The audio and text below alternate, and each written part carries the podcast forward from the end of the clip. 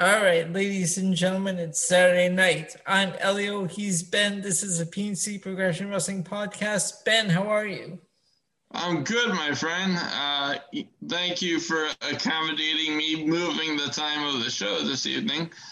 I know I was a little bit later than you liked, but hopefully that also means that we don't have interruptions and uh, we can get this show out of the way a little bit quicker. Oh, you mean like this? Yes, exactly. And also, and, and also your parents yelling in Italian and scaring the crap out of me. now, now tell me, now tell me, I, now you've seen me, I've taken breaks, I've stepped away from the computer to go get stuff done around at a certain time, that being, of course, 9 p.m.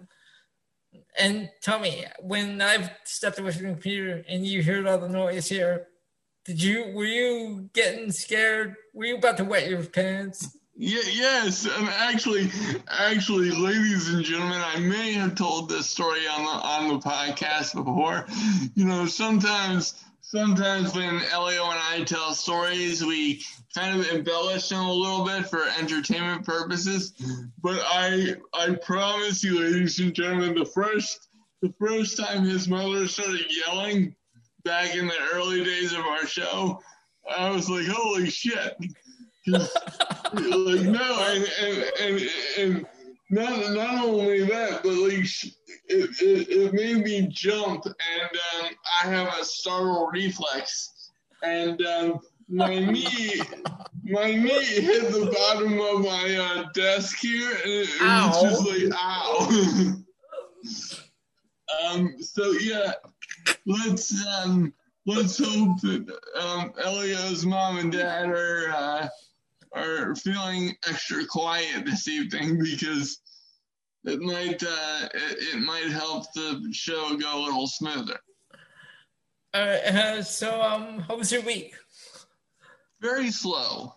Uh, I, I don't know I don't know why, but it, it just seemed to uh, to just drag and drag and drag. Well, last weekend was holiday for you guys, right? So, and uh, last Thursday was ours. Oh, the the previous Thursday before that. Oh, okay. Yeah, on the the first was uh, Canada Day, and uh, I believe this past weekend was July fourth, Fourth of July. Yeah, exactly. So it's probably why it's been slow here as well because uh, we're coming off of a holiday, a long weekend. Yes, well, I'll, t- I'll tell you one thing. WWE television certainly doesn't give us a holiday, they give us a funeral march. Oh, well, let me tell you what we got planned for today's show because I told you about this new segment I thought I had thought up um, um, the other day when I was yes. uh, sitting down watching wrestling TV.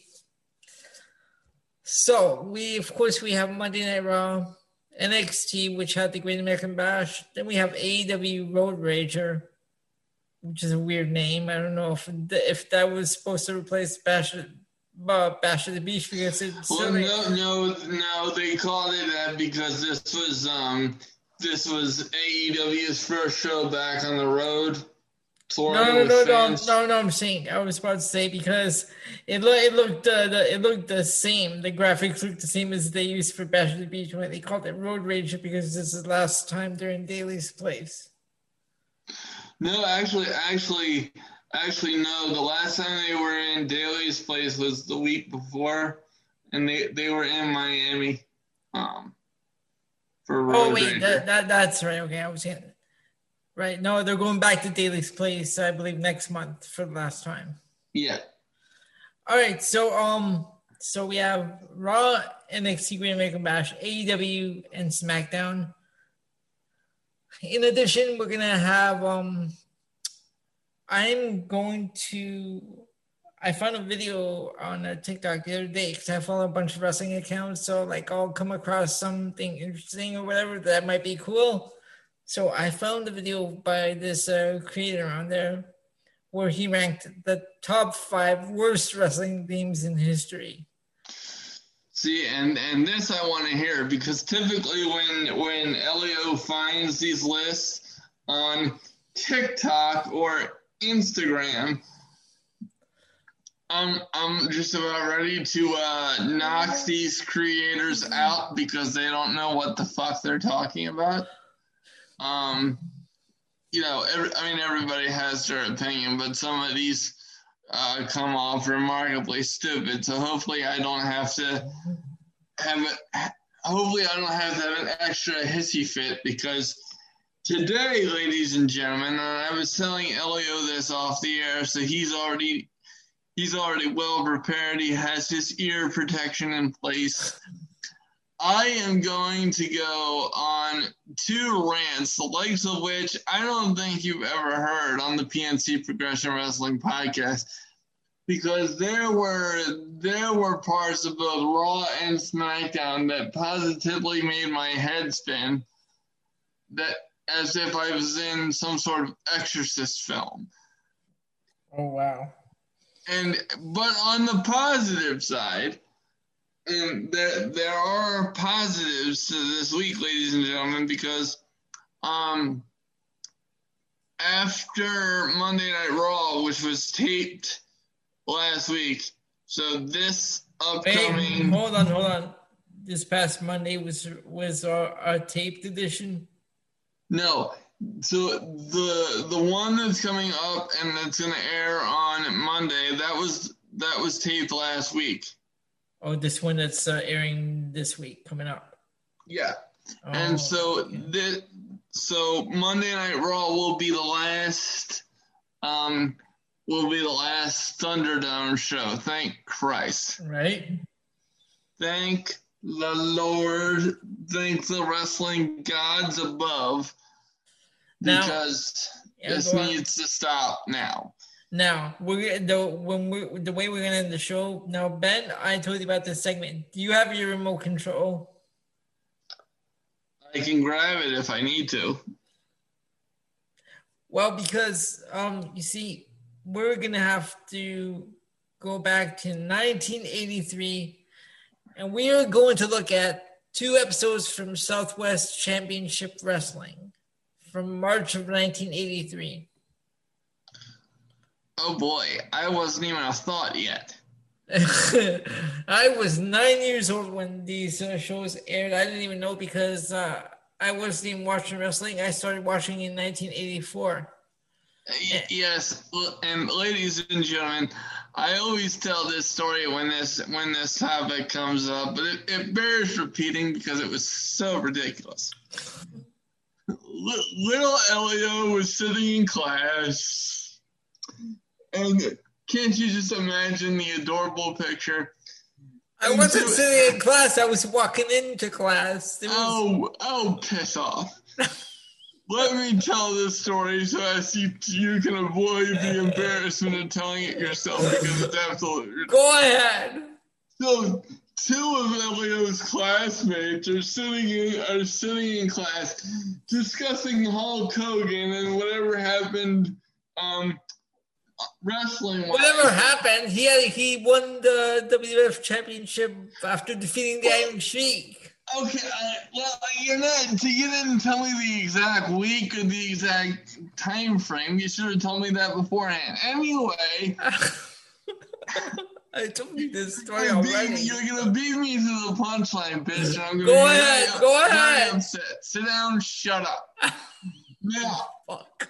So, as Elio just described what was happening this week, and as I said, he, I would have been well served to have known that ahead of time, but nonetheless, this makes his crime even more egregious. So, in a way, that's kind of good. So, little, little Elio hears two of his classmates discussing Hulk Hogan, and this little dumbass turn, turns around and goes, who's Hulk Hogan? Now, I have an excuse because I wasn't born for another five years.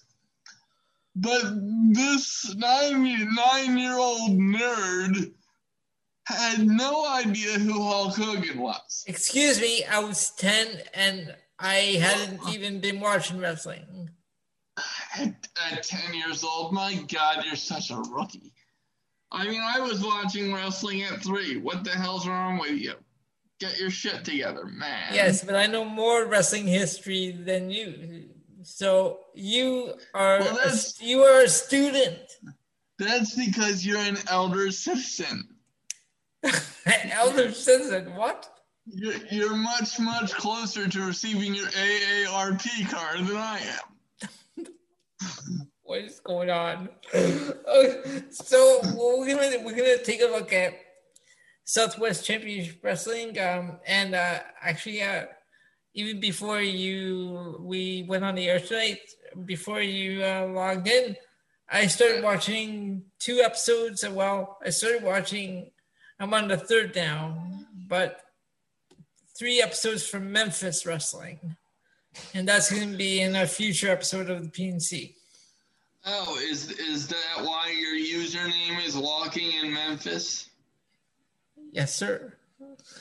You see, I, at first I was confused because the uh, I've I've told our esteemed fans about your habit of scaring the shit out of me before we hit the record button.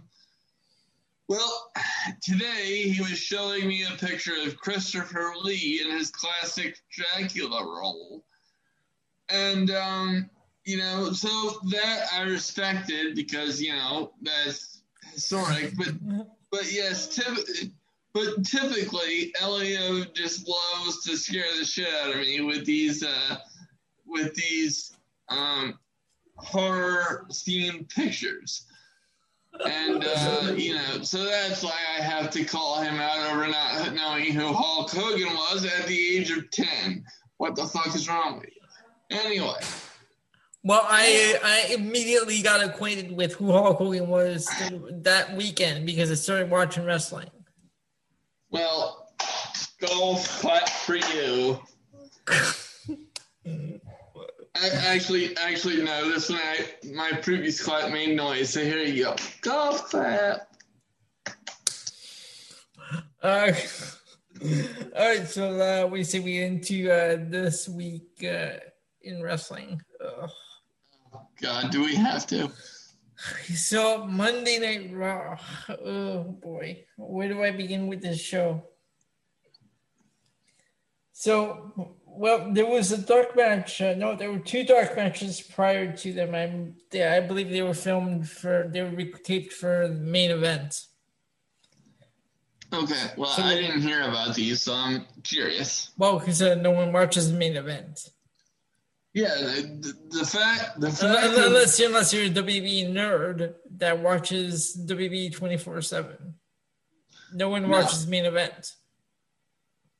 no, I, I don't, I don't understand why that show still exists. So the two matches they had were Tegan Knox versus Toni Storm and Drew Gulak versus Karrion Kross. Oh God, you mean to tell me they put Karrion Kross back on main event after what happened the first time he was on it? Wait, Did you did you at least watch that one? No, but I, I saw the I saw the entrance that he had because it went viral, and then Oh, WWE being the was it, complete, wa- uh, but it was it was nothing like his NXT entrance? no, it, n- nothing at all. It was completely generic and stupid, Oh, and Sc- and Scarlett wasn't even there. oh, wow. So anyway, anyway, um, so WWE obviously uh, took flack once this video started making the rounds on Twitter and what such. And WWE, being the power hungry control assholes that they are, I'm talking about corporate, not the performers. Um, they they were uh, issuing copyright strikes to all the accounts that had shared that um, that imagery of uh, Kross's entrance because it made them look bad.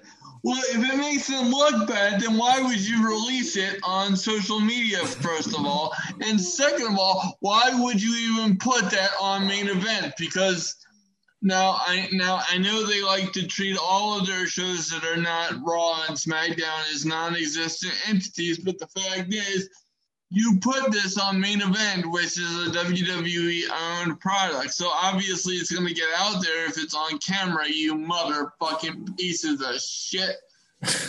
exactly. All right, so let's get into the first match. Um, well, the do do you have any highlights from this show? Can you, can oh, oh my god! Well, that that that might be difficult because I'm gonna go. I'm gonna say my, one of my highlights was John Morrison and Ricochet. Yes, absolutely. But unfortunately, as much as I agree with you, we know exactly where this is gonna go because they're just gonna beat the shit out of it since uh, Ricochet had that, um, you know, really cool moment that went viral with the crossbody over the um, over the barricade last week or two. I think it might have been two weeks ago at this point. But um, but since that went viral, they are just gonna beat the shit out of John Morrison versus Ricochet now. But having said that, uh, this match on uh, Monday Night Raw uh, was e- easily the best thing on the show outside of AJ Styles versus uh, versus Riddle, which I thought was very, very which which I thought was a good match. In match number two, we had Piper Niven and Eva Marie and Nia Jackson, Shayna Baszler defeating Alexa Bliss, Asuka Naomi, and Nikki Ash. Okay, well, first of all, and I, I don't I don't mean I don't mean this as in fuck Nikki Cross. I'm talking about fuck Nikki Ash's gimmick because it it is completely completely absurd. Now, we've talked about how um, the reports were that she created it, and I I ran this by a friend of mine, and I understand that that it, that that was the case. Now, um, when I spoke to my to my friend about this, actually a mutual friend of ours um, he addressed it as being a, uh, a, a desperate attempt for her to stay relevant on the roster, um, which which may very well be the case. But the the fact is, not not, not only not only is it on her to create it, but somebody has to approve that to appear on TV. Now, we know who those two motherfuckers are. Well, three, if if you want to add the beaver to the list. Um, but um, you know this this gimmick is absolutely ridiculous. What was what was what was wrong with Nikki Cross when she was insanity? Why can't they just go with that version or the or the version of her that faced Asuka in NXT. That was an awesome match. You remember that? Yep. But no, we got to get Nikki Ash, aka Nikki, almost a superhero. And you know, I, I really thought that this was a stroke of genius on your part. The title of our last episode was almost not quite which I really appreciated on on your uh, on your part. Now, let me let me explain to you the stupidity that was uh, this situation with this match. Not only do, not only is this Piper Niven and Eva, Eva Marie business continuing. By the way, ladies and gentlemen, uh, Vince McMahon is a gigantic fan of how this storyline is playing out. I don't know what the fuck he's what, what, what, what storyline? The Piper and Evan Eva Marie storyline. He loves it. Okay. Just go on. Ladies and, ladies and gentlemen, my my co-host has just put his head in his hands. He cannot believe it and would just wish that I move forward. So I will, I will grant him that request partially. See, But the other part of, of this match that really pissed me off, and quite frankly, the whole thing sucked, but there was one part that really pissed me off. Um, Eva Marie and Naomi were locking up. And and there was a clip on this on clip of this on Twitter if anyone cares to go back and take a look at it. But but poor Naomi had to literally walk uh, Eva Marie through this lockup because she couldn't do it properly. And yeah, What's your chat? I'm sending a message right now.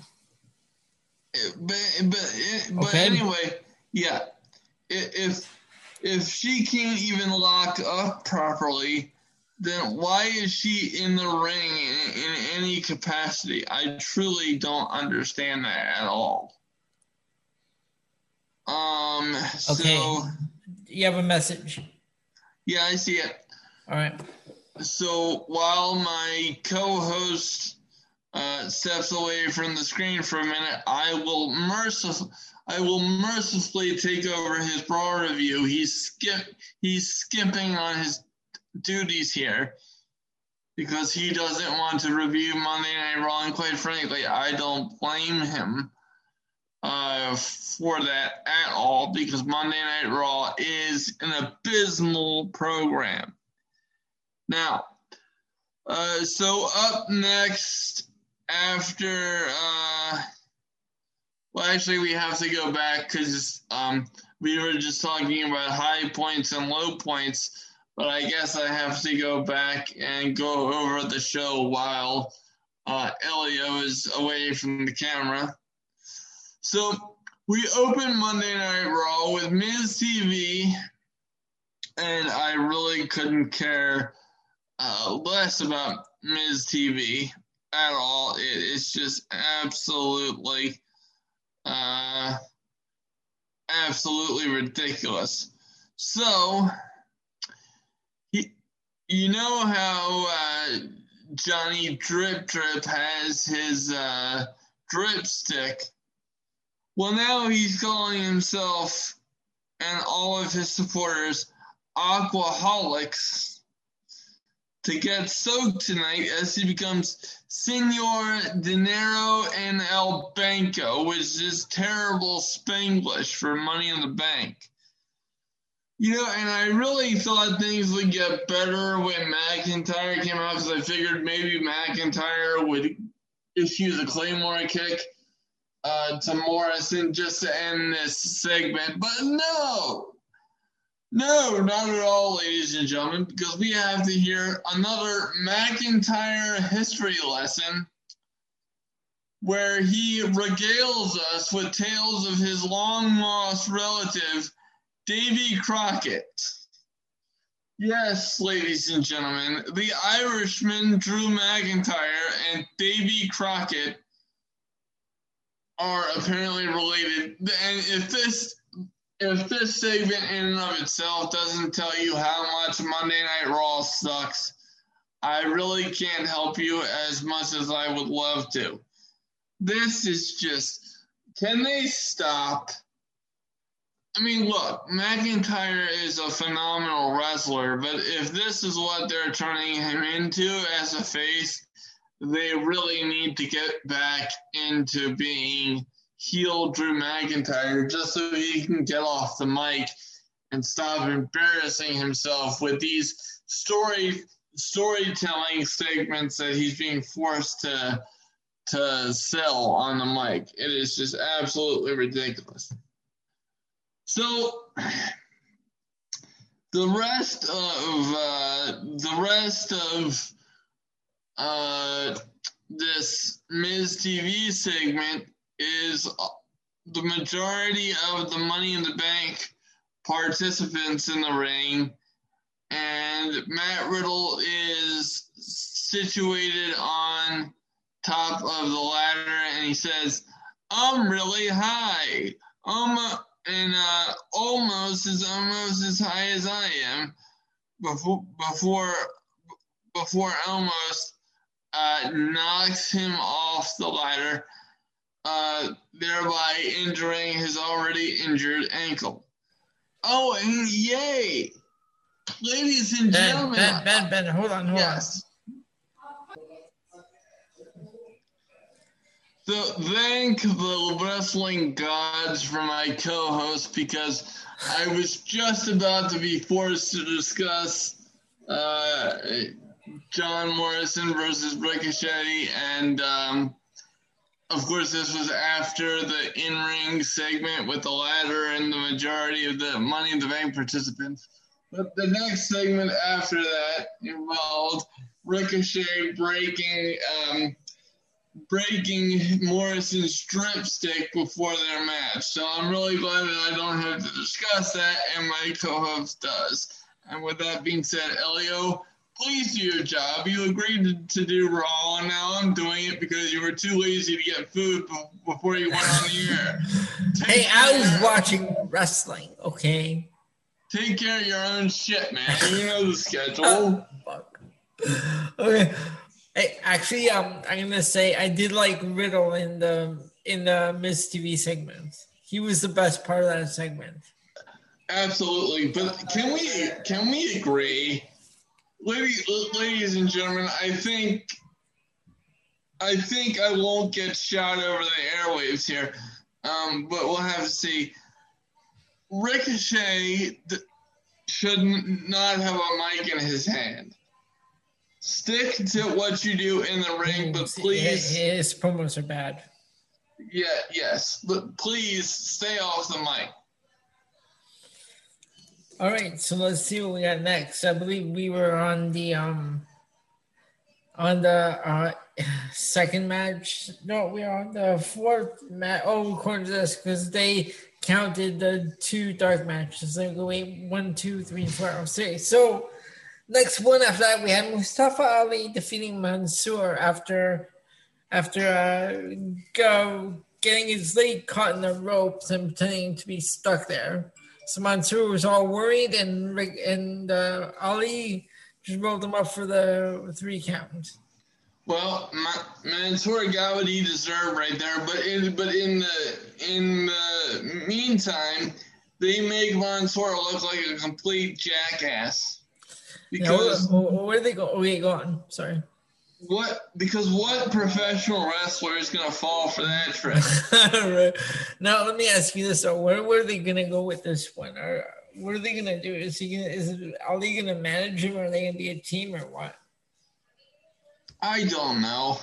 I mean, look, they're pushing Mansoor right now because the pl- I believe the plan right now is to try to get back into Saudi Arabia to do a show now that the um now that the uh, restrictions are lifting.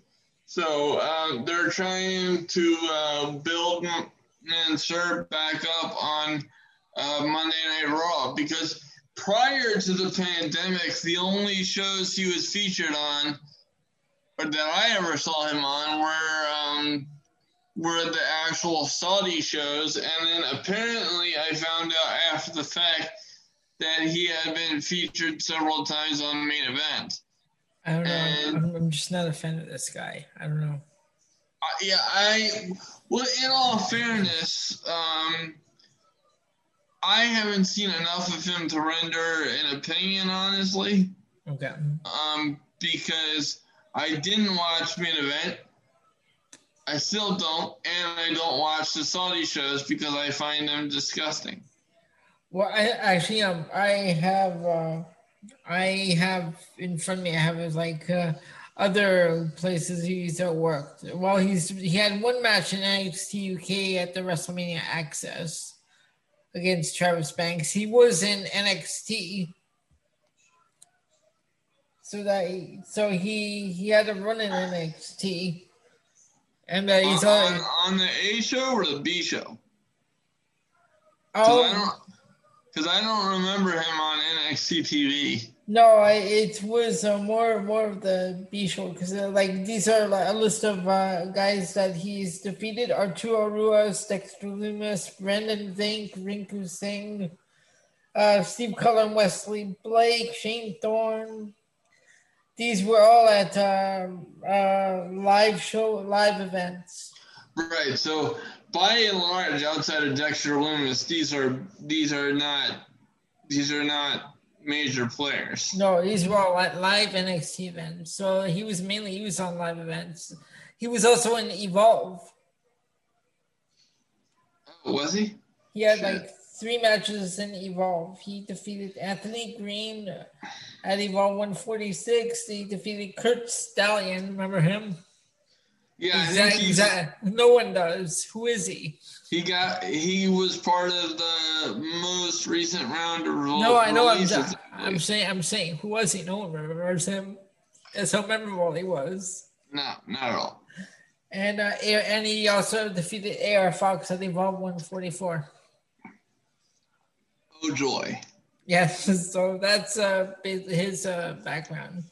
So then we have uh, move on to uh, battle of the former teammates. Drew McIntyre defeating Jinder Mahal by DQ. Uh, uh, what are they trying to do with Jinder Mahal? I don't know. Why? It's not. It's not because because look, right? So since he had that run in, as WWE champion in uh, 2017, which in my opinion was an abject failure. Okay. Um, he hasn't been featured very much either because of you know he he has had bad luck with injuries and you know he, he hasn't um, been on TV very much because of that. Because if if you recall, he came back from I believe it was an elbow injury um, I could be wrong. Don't don't quote me on this, but I believe I believe it was. Was go with that. So he came back from one injury, and then a couple of weeks later, he got injured again, knocking him out for another year, or close to it. So pretty much like the last two years entirely, he's been out until this most recent run and it was it was really confusing because you know he um Veer and Shanky were uh, were waiting backstage for him, and he rolls up on a uh, he rolls up on a pretty badass bike. So it looks like they're trying to push him based on his on-screen presentation. You know, they're giving the two heavies and the badass bike and all that stuff. Now, I I understand that there's history there with Drew McIntyre and Jinder Mahal as 3MB. I get that. Um, it's just that one, I'm not interested in it, and two, where are they going with it? I'm very confused because because they're still trying to keep um, McIntyre on the main event scene, uh, entangled in in the WWE Championship picture. Why? I don't want to hear any more uh, stories from Drew McIntyre. Well, that's what I said. I I am so tired of of hearing about how and this one on, on Monday Night Raw was ridiculous. Wait, was this the history of his sword? Well, well, he mentioned that, but then it got worse. Oh no, I must have missed this part. Go ahead. he go, he goes on to regale us with a story. I believe that this, this was before the match with Jinder Mahal. After which Mahal stole his sword, which is what um which is what Elia is referring to. But I believe it was before all of this. He goes on to tell us how he's a distant ancestor of Davy Crockett. Um, nope, nope, nope, nope, nope, nope, nope, nope. What? Nope, nope. Davy Crockett is uh was he uh Philadelphia the Liberty Bell? Uh, I'm pretty sure, yeah. Well, how is he distant relative or ancestor? I, no, no, I, no, no, just hold on. I'm gonna I'm gonna look up because I don't know and I don't want to make myself look like an idiot on my own podcast. Just, so I'm gonna look. just just stop Drew McIntyre. So I'm gonna look up Davy Crockett. One thing I know for sure about Davy Crockett is he damn sure wasn't Irish. um. So, da- hold on. What is wrong with this guy? I cannot believe I'm looking up Davy Crockett right now. Oh, Um, oh the, Jesus the, the, Christ. the, the homework we give ourselves. Well, I, I, I'm I'm just very upset at this particular point in time. So am I. I'm disturbed by Drew McIntyre's history lessons. I finished school in 2005. Yeah. So, okay. Let me let me look. Let me see. American folk hero front. Okay, we know that he is commonly referred to in popular culture by King of the Wild Frontier, representing Tennessee in the U.S. House of Representatives, serving in the Texas Revolution, Battle of the Alamo. Uh, let's see. Pro okay. After his death, he continued. He, he was credited with acts of mythical proportions, blah, blah, blah. Okay, so, so in other words, um, oh, okay, I, oh, Jesus, it still sucks. Okay, listen, listen to this. All right. Uh, he, he's not he's not Scottish, first of all, so he can't possibly be you know involved with Drew McIntyre in any way, right? Yeah, so stop, Drew. So, so wait wait a minute. So it says right here. Uh, this is according to Wikipedia now. The Crockett's were of mostly French Huguenot ancestry, although the family had settled in Ireland before migrating to America. The earliest known potential ancestor was Gabriel Gustav de Krakentag. Krakentagi. I don't know. Okay. And it, it says that David David Crockett's father, or David Crockett, died in the Alamo. Um, I don't know. But but okay, so ladies and gentlemen, I'm going all through the history here, and it says nothing about about him being Scottish or Irish or any kind of connection to anything that Drew is talking about. Okay, so so Drew, stop telling stories, please. She, Uh, what you know, it, it, said that his wife was was talking about David Crockett. It said his wife's Irish, but I mean, what the, what, the, what the fuck? So it would make more sense if Sheamus was talking about this. Maybe Sheamus got his got his family history mixed up with Drew McIntyre, or the other way around. I don't know. But Ho- it's ho- just- ho- Drew, I'm not a young man anymore. I can't take this. My heart can't take this. Stop. Just Thank you. I'm not, a young, I'm not a young man anymore. it's not even Drew McIntyre, but It's it- but- it's the, it's the stupid writers. But I mean, like, who writes this shit on? Who puts this shit on on TV? And on top of that, okay, they al- they also made uh, Jinder Mahal look stupid because partially why he was upset with Drew McIntyre was because in their recent string of text messages apparently um apparently Jinder Mahal asked him if he wanted to go riding with him because he you know he came in on that bike right? And um and Drew apparently had said that he was too busy but instead of writing out uh the the word two he put the letter two, he put the number two instead and I'm, I'm like, so they, they did the whole thing based off of that. How does this get past the writing staff? Let, let's let, let, let's call the grammar police. I just don't understand this. Yes, it's stupid, but even more than that, it makes your performers look stupid as fuck. It makes your performers seem as if they belong in a special class. And that's insulting to the actual special needs children. I mean, good God. So, should we? Are we done with this match? Yeah.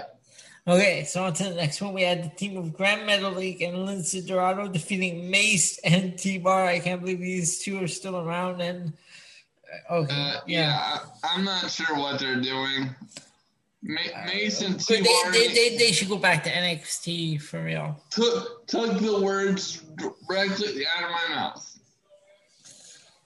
then, then we move on to the other highlights that I had. Riddle defeating AJ Styles because I Riddle is like the best part of Raw lately anymore. Oh yeah, Riddle and Randy Orton are like the only high point of Monday Night Raw. Then we have a match that I don't really care about. We have Jaxson Ryker and R-Truth defeating Cedric Alexander and Elias. Now R-Truth now all the guys from all the guys are chasing after 24-7 belt run to the ring R-Truth runs after runs out after runs out on this match but yet uh Jax Ryker still gets the win here. I don't know why they put Cedric Alexander in this because he got nothing to do with this feud. Well WWE has no idea what the fuck they're doing so. So and uh, that brings us to our last match because it, it, wait, did it, it, ended with a match, right? Or was there a segment after that? Uh, let me let me look.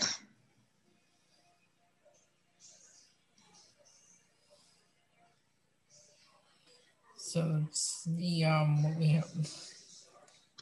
Hold on, I'm I'm I'm almost there. Hang on one second. Okay, so I'll just uh, uh go on. So, so it was. No, there was a match, right? No, no segment, right?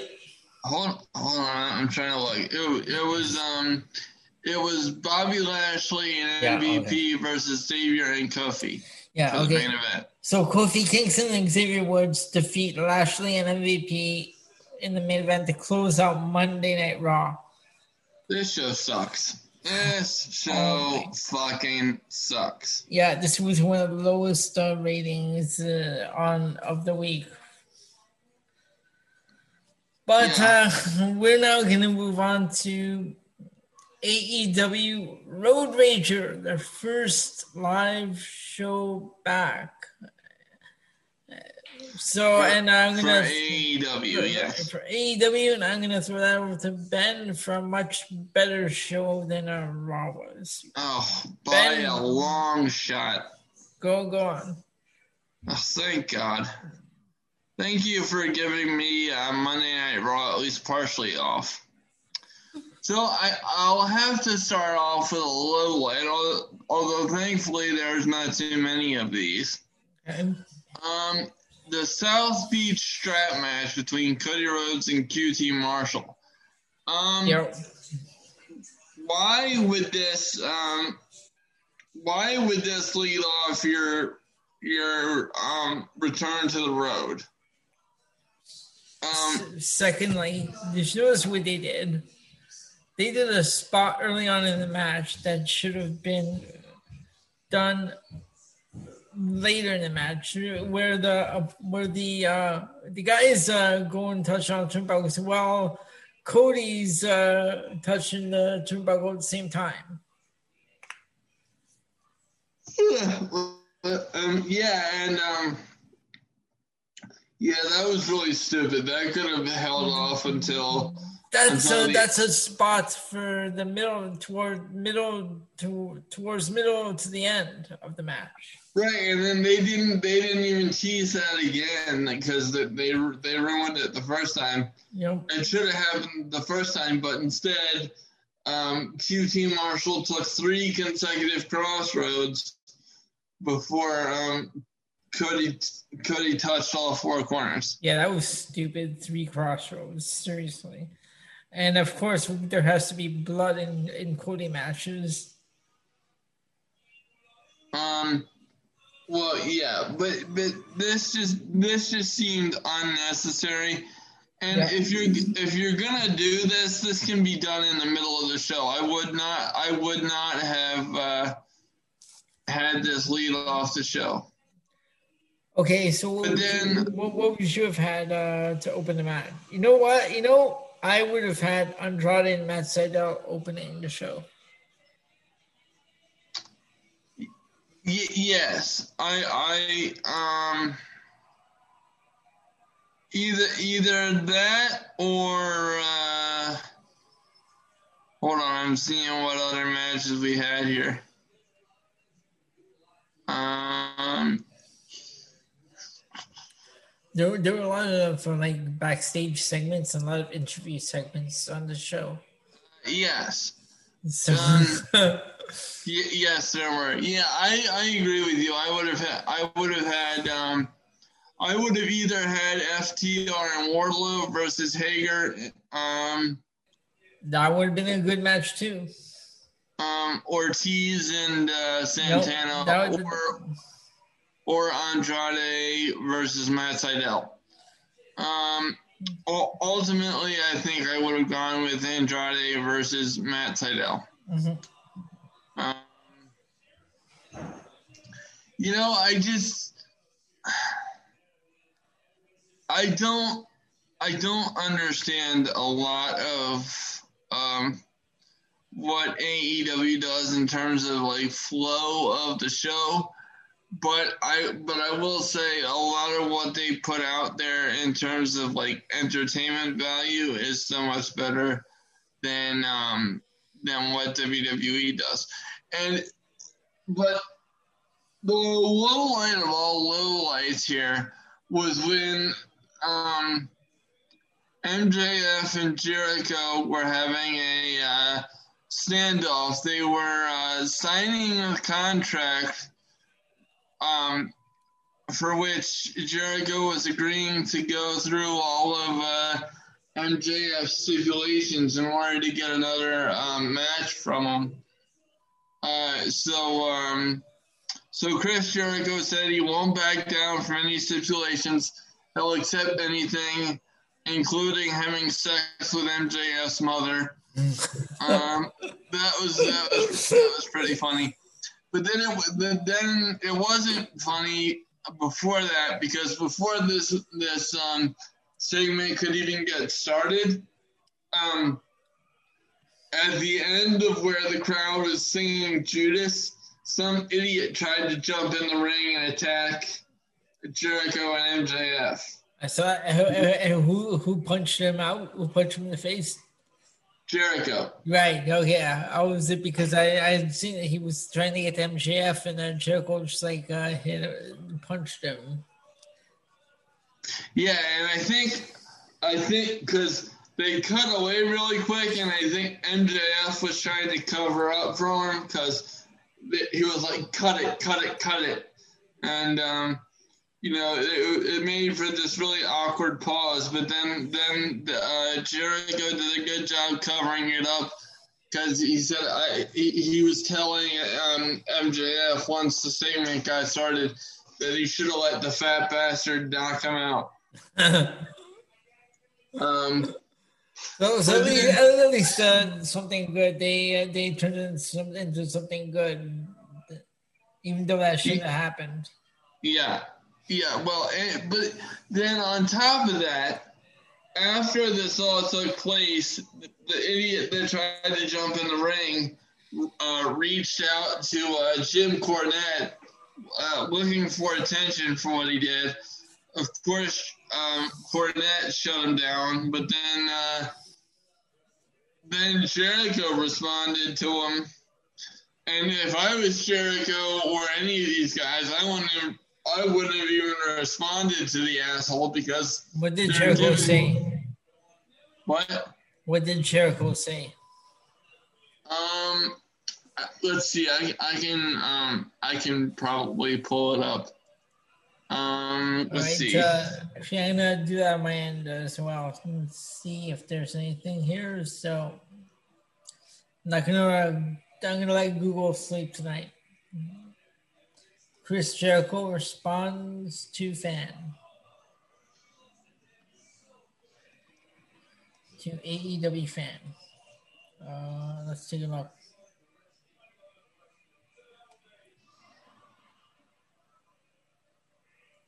Oh, here I found it on NoDQ.com.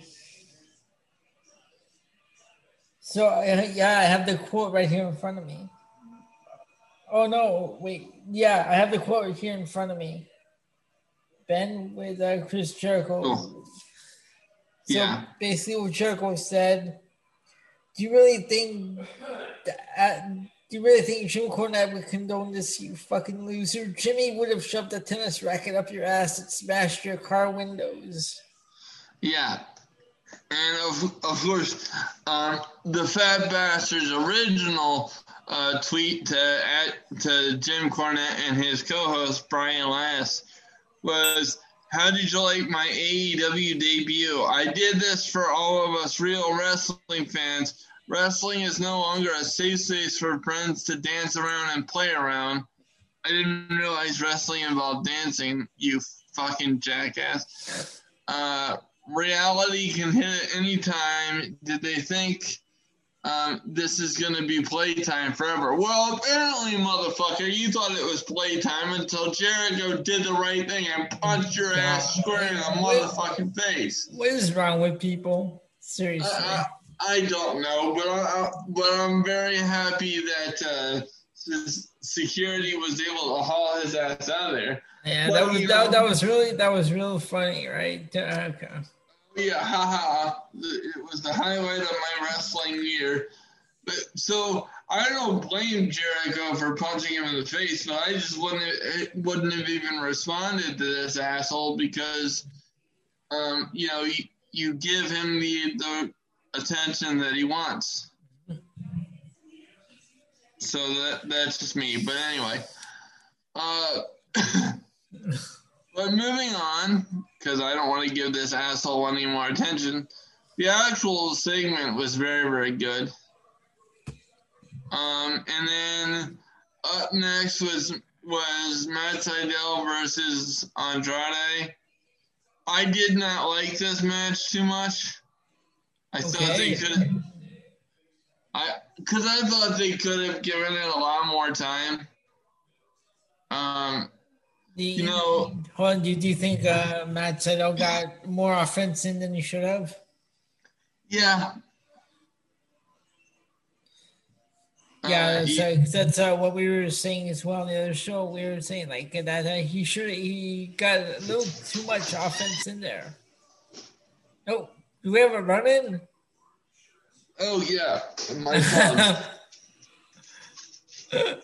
my my plug. Oh, okay. It's his room too, so I can't get mad at him. right. Oh, he, just, he just wants to go to sleep. There you uh, go. Come on, buddy. Uh, Troy, which bed are you going to, baby? Right here, live on the PC Pressure podcast, we have a dog being put to bed. Well, no, I don't. He's older than me. I don't put him to bed. What the fuck? Um, no. but uh, I, I, I, I gotta tell you, I love this boy so much. Okay, you don't want to sleep there. You want to sleep somewhere else. Okay, he's getting me in the big bed. He, ah, okay. He, he has two beds and another area where he sleeps. Oh, he cool. has he has three different areas. He's got a little bed under my desk, which he went to first, sniffed it, wasn't interested.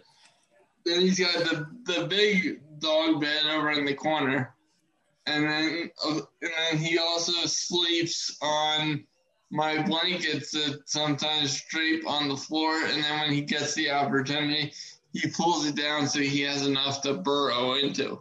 You see, it's not your room anymore. See what's going on here?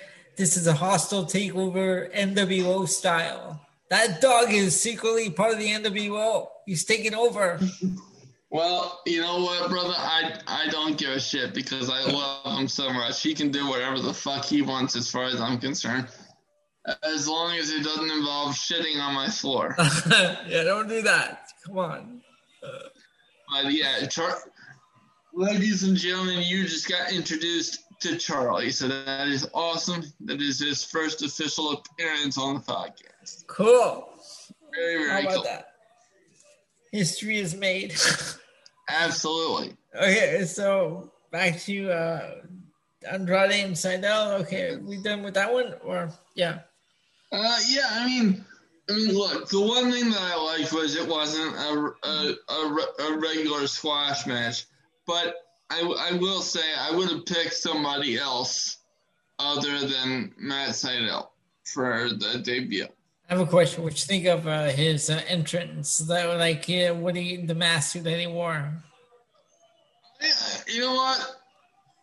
It looked a little weird, but it, it worked for him. It, it did look weird, but it was it was it wasn't bad. I, I thought it was actually pretty cool. Yeah, so I mean, you know, plus plus let's let's let's give the dude credit. He looks fantastic. Yep. And if if he can if if he has the opportunity to better illustrate what he can do in AEW versus WWE, then more power to him because you know, I think that this guy is one of the top wrestlers in the world right now. And what WWE did to him, or how they messed up Andrade, it, it- it's just a mystery to me. So good on him for getting into AEW. And I'm looking forward to seeing what he can do. All right. Um, up next we had uh, let's let's see. Charlie, you got me all discombobulated here, man. You made me lose my place and all that shit. Okay. Um. So then, uh, then up up next we have uh, Tony is in the ring w- with um, Arn Anderson. Uh, shortly thereafter, the the lights go out. The, the lights had gone out earlier in the evening and they were played off as uh, technical issues due to severe weather. Um, but then they went off again, and Aleister Black, aka Malachi Black, um, as he is now known in uh, in AEW, um, delivers a black mass to Arn Anderson and later Cody Rhodes once he came in to try to make the save. What do you think of this the debut? I absolutely loved it. I marked the fuck out. I there are very few moments in wrestling that can make me genuinely go holy shit. But I was so excited. Is this what they were gonna do with what they were doing with him before uh, they cut him? No, this is so much better. Did you see the? Did Oh. you see? Oh yeah, okay. No, did no, you I- see? Did you see the um the the I think yeah like the video he released on it on Instagram? for this runner for what they repackaged him as. for um for his AEW character because before he debuted, No, I never saw. I never saw it. oh my god, you gotta see that. You gotta see this video. Okay, I'm gonna. Oh my god. it's on AEW on TNT, right? No, um, it's on Aleister Black's Instagram. He released it, Oh, and of course, okay. of course, nobody knew he was gonna come to AEW that night because everybody assumed that he was um, he was under the 90 day no no compete that uh, main main roster talent gets from WWE. But apparently, there was a massive uh, clerical error, and he still had the 30 day no compete, which is typical for the NXT contracts. Um, and um, so he was able to take advantage of a major uh, slip up by. WWE. I can't wait to see what they do. What they do with him in AEW because I kind of like. I like this in the name Malachi Black. I don't know.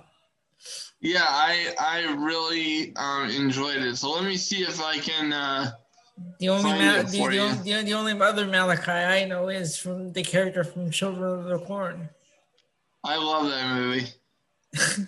Yeah, it- It is so. It is so. It is, it is so lame. It's great.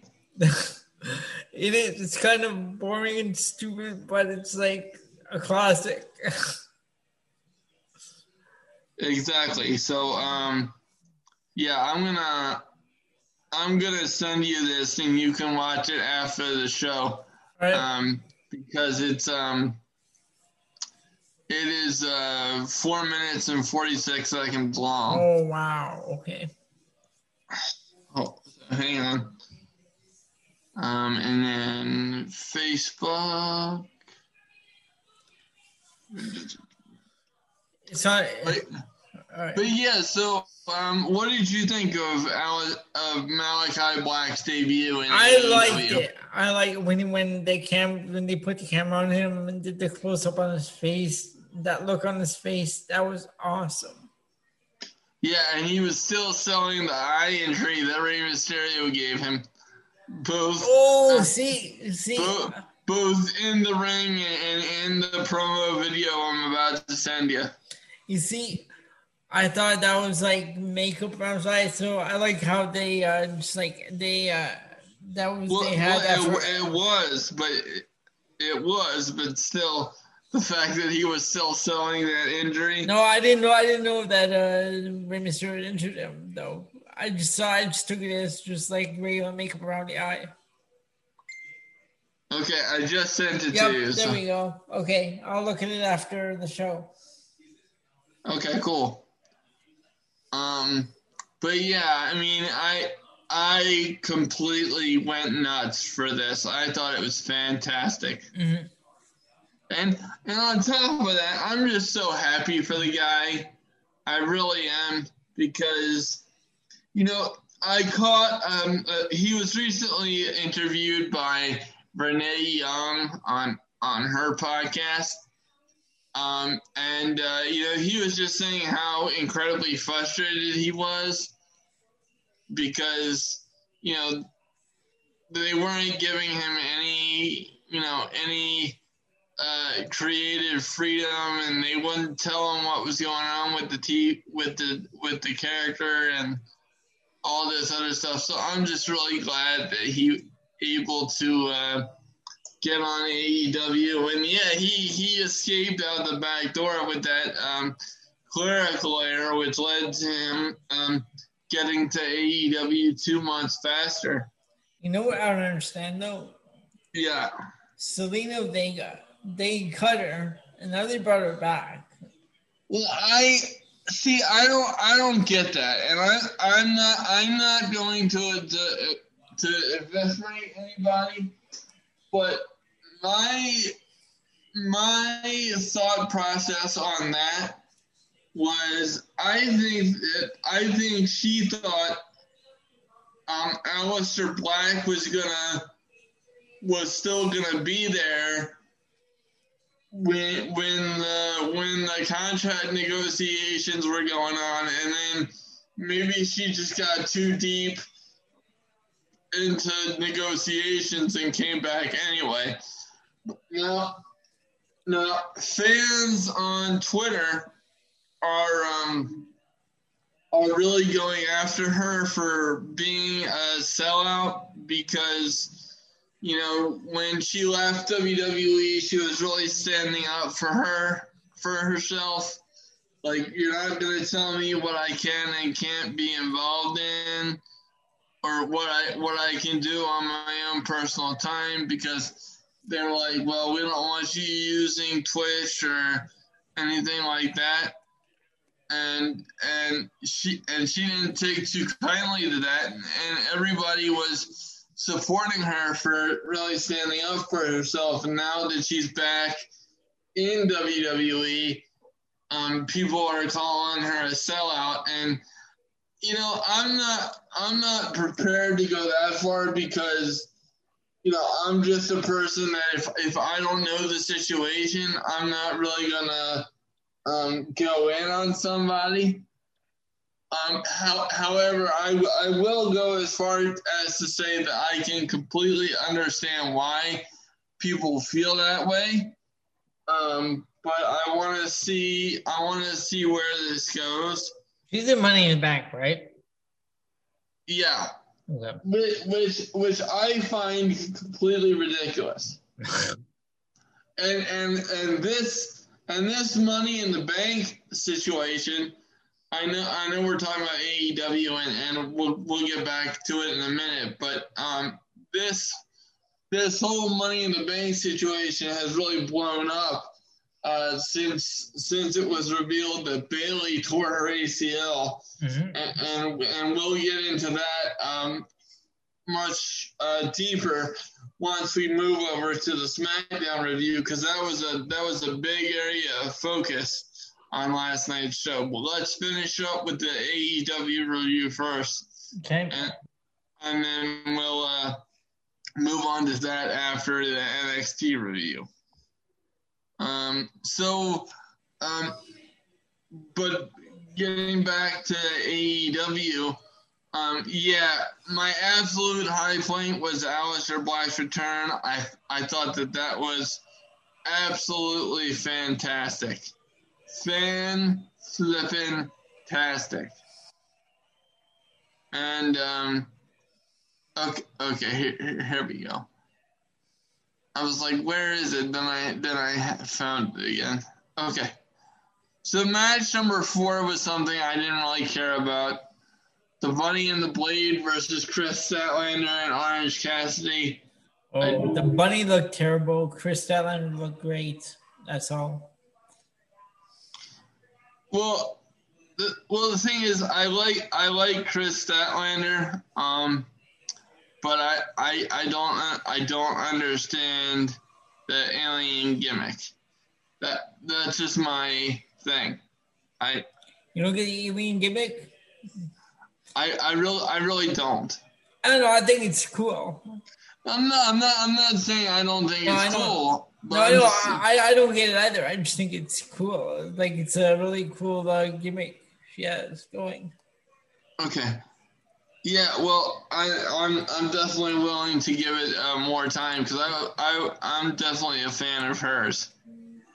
Um, but then then they did this whole thing with Dan Lambert and American Top Team, uh, where um, where they had um, Amanda Nunes, who is literally the best female fighter of all time.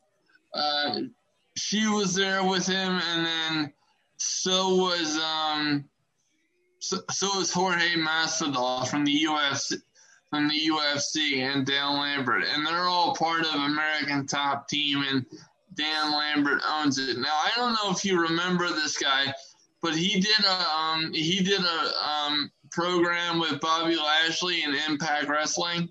Um, I remember he also he also um he was also with Tom Lawlor in MLW. Oh, I didn't know that, but okay. So that makes more sense then. Um, that he's he's involved. Um, but he just cut like a better heel promo than eighty percent of the of the Right. heels I was wait- I was- wrestling. I was waiting to get your thoughts on his promo because I thought that was awesome. That was like one of the best promos I ever heard from like a non wrestling uh, character. Yeah, he he did a fantastic. no, I, I'm serious. I was I was like, whoa. Um, for someone that's it's a- it's for someone that's not in pro, the professional wrestling business, that was really fucking good. It's like, yeah, Tony Khan invited me to come to AEW. He said it would be different, and then I got here. and You know what? AEW sucks. like, jeez.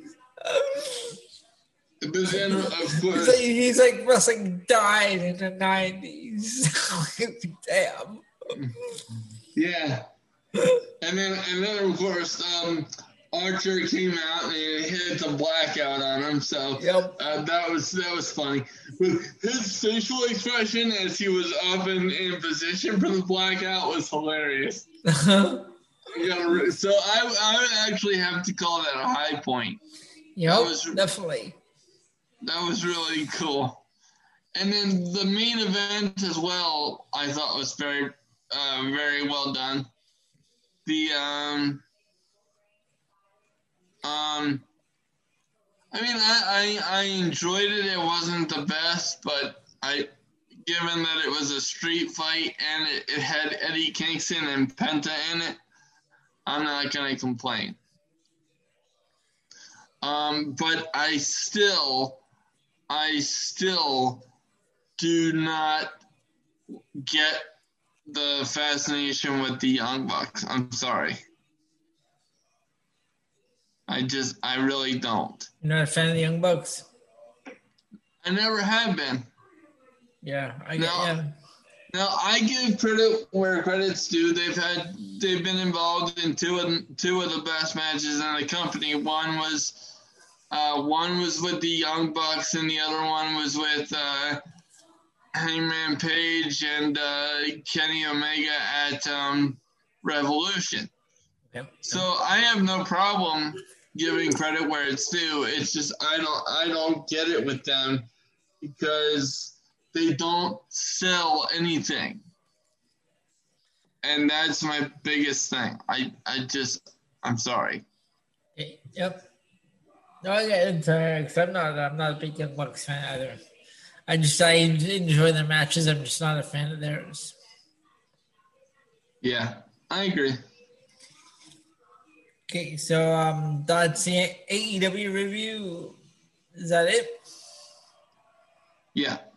All right, so now we are going to move over to NXT Ben, the Great American Bash. I, th- I thought it was a decent show, but I, I mean it, it wasn't it wasn't anything special. So it's Outside of the outside of the main event, I really thought the main event was good. All right. Let's take a look. We had four a total of four matches on this uh, show. So we start with the NXT Tag Team Championships. MSK defeating Timothy Thatcher and Tommaso Ciampa to retain the titles. They give this one 15 minutes and 30 seconds.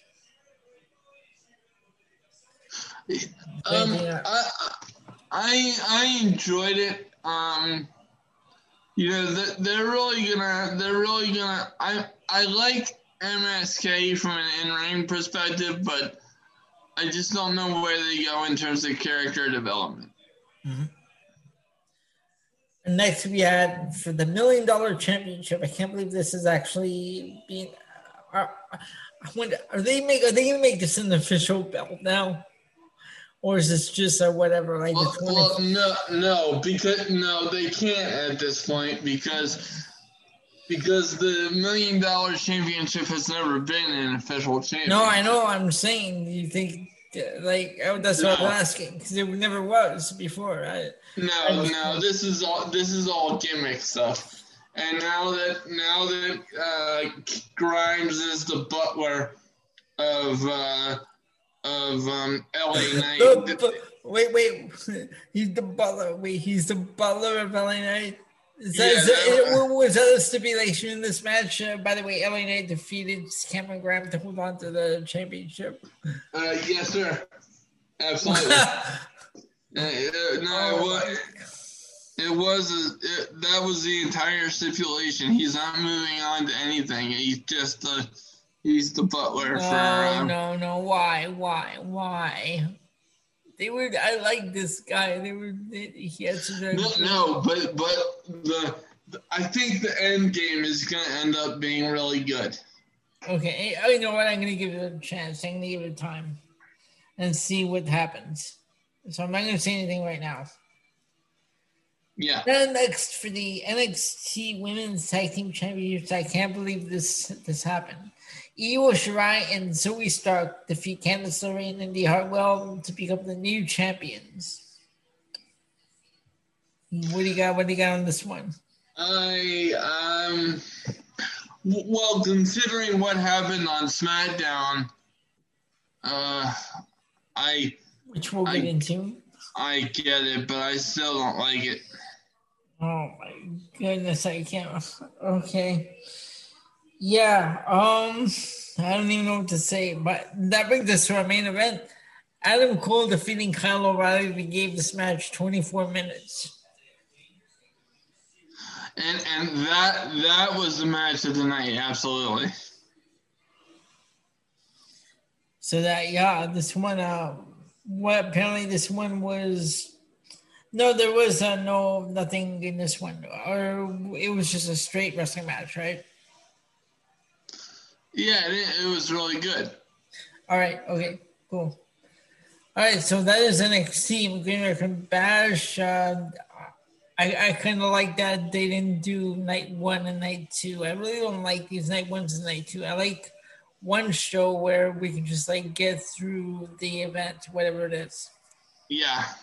But except for WrestleMania, that one I wouldn't mind two nights because WrestleMania is freaking long. Well, they just they just need to make it one night and have it be a shorter show, like it used to be back in the day.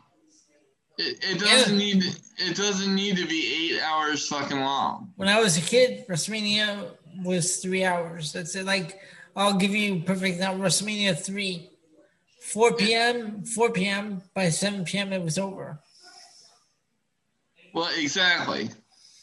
You know, I, I don't know what they're doing. So I, I, like I don't like these long these two hour kickoff shows that add nothing to it. No, absolutely. They just stop. Like you're not you're not giving us anything. It's more talking than uh, matches. Exactly. Okay, so that brings us to our SmackDown review, Ben. I'm sorry. Oh my god! It's a well, it's a, it's a short show since uh, there was only three matches from what I see here on my screen.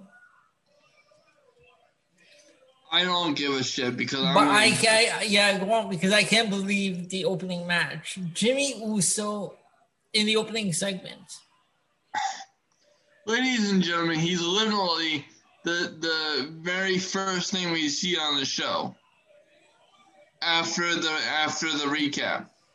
Okay, because because the opening was was Edge's return two weeks ago, and then him massacring um, uh, massacring Jimmy last week, right? Okay, so then the fir- the very first um, the very first face we see is Paul Heyman, but then who, who do we see next?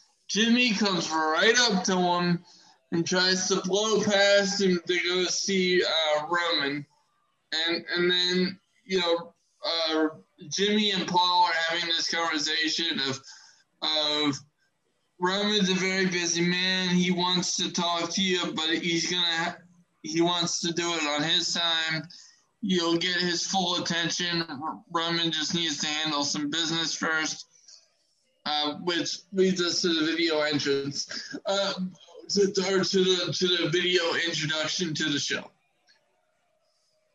Now, ladies and gentlemen, before we um, before we move any further, obviously, if you're listening to a wrestling podcast right now, you you obviously have heard uh, what happened with uh, Jimmy Uso this week getting arrested again for another DUI. Now, uh, according to various reports, this is either his fourth or fifth total uh, DUI arrest. I don't know which one. I know he was found not guilty of one in 2019, but to, I think total this might have been his fifth DUI related incident.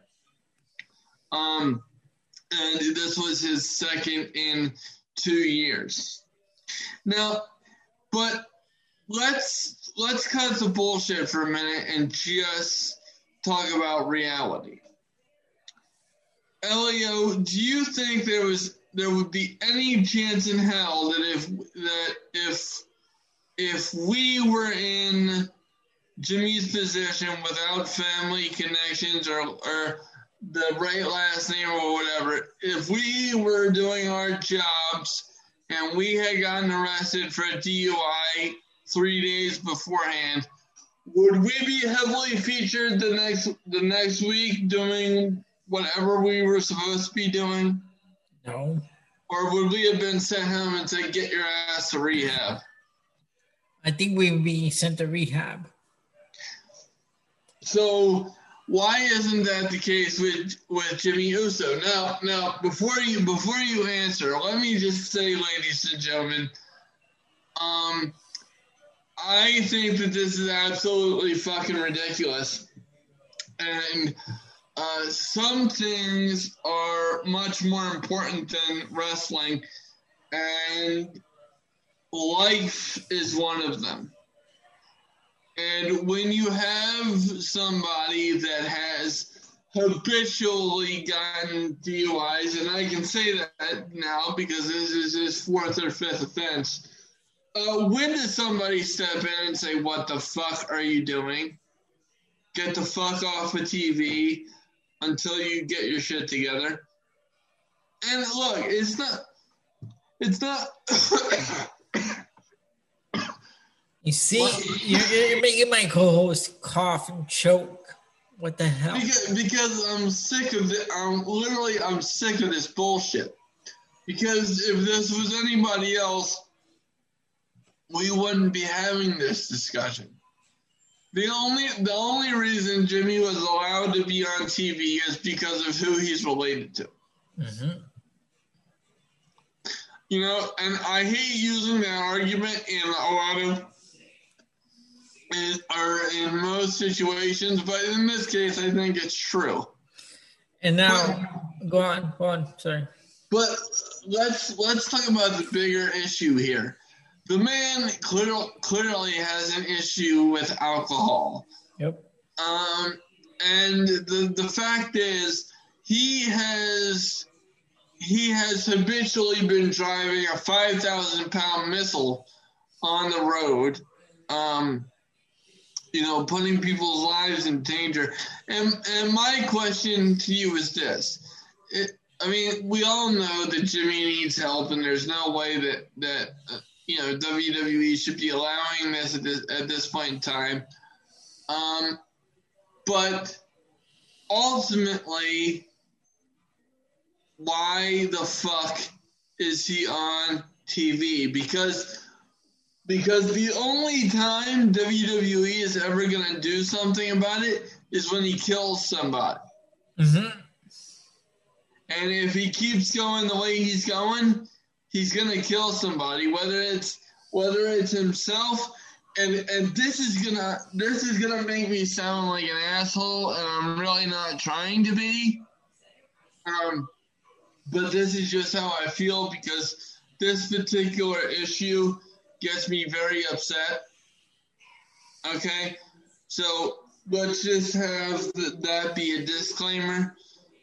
Uh, but if but if he kills somebody, I would much rather it be himself. Because um, with the drunk driving, because God help WWE if he kills somebody else. And they didn't do shit about it. Because let me let me tell you something. This is a very bad look for WWE. A very bad look. Because you're sending the message that Jimmy Uso isn't getting any consequences whatsoever. Now, look, first and foremost, I hope Jimmy gets the help he just, he needs, and I hope that he can get a grip on his alcohol issue. I don't know if he's an alcoholic. I'm not there. But it seems to me that if you've gotten collared four or five times for, D, for DUI, my next question is how many times have you done it and not gotten away with it? And the fact that you've been arrested as many times as you have and there's still no consequences to your actions from WWE side of things, when they've sent countless people to rehab for having an alcohol problem and other drug problems what what the fuck? Is there a disconnect? I mean, so the the only logical explanation that I can think of is that they don't want to upset Roman or The Rock because they're trying to get The Rock back to finish this uh, storyline with Roman, which is fucking disgusting because you know Jimmy's life and the and the other lives that he's potentially putting in danger by doing what he's doing should be the top priority. I see these are the kinds of things that drive me fucking crazy. Because yeah, you can go after WWE for their creative decisions or whatever, and and, and that's all well and good because that's within the context of wrestling, and everybody, you know, has a right to their opinion. This is not a matter of opinion. The fact that he's on TV right after this happened, you WWE, what the fuck are you doing? Get your shit together and and help this guy out, and you know, make him realize that he has consequences because if he goes right back to to TV and then wins the championship and, and thereby makes more money because of it, you know, what's to stop him from doing this again? See, that's what I was gonna say. Now, now they're gonna watch. They're gonna get get another title run with the tag belts. Like, why? Go get your help. Go get your stuff together. The tag belts are gonna be waiting there when you get back. But I, I don't. That's the thing. Like, I don't care about anything wrestling related. Yeah.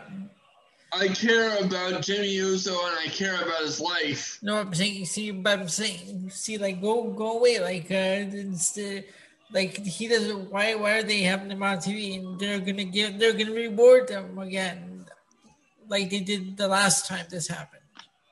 I and I just I don't get it. Now, now I know I know I'm coming off like a dick toward Jimmy Uso when I said I'd rather him kill himself than somebody else but but it's just one of one or two one or both of those things is going to happen if he keeps going down the road that he's going on.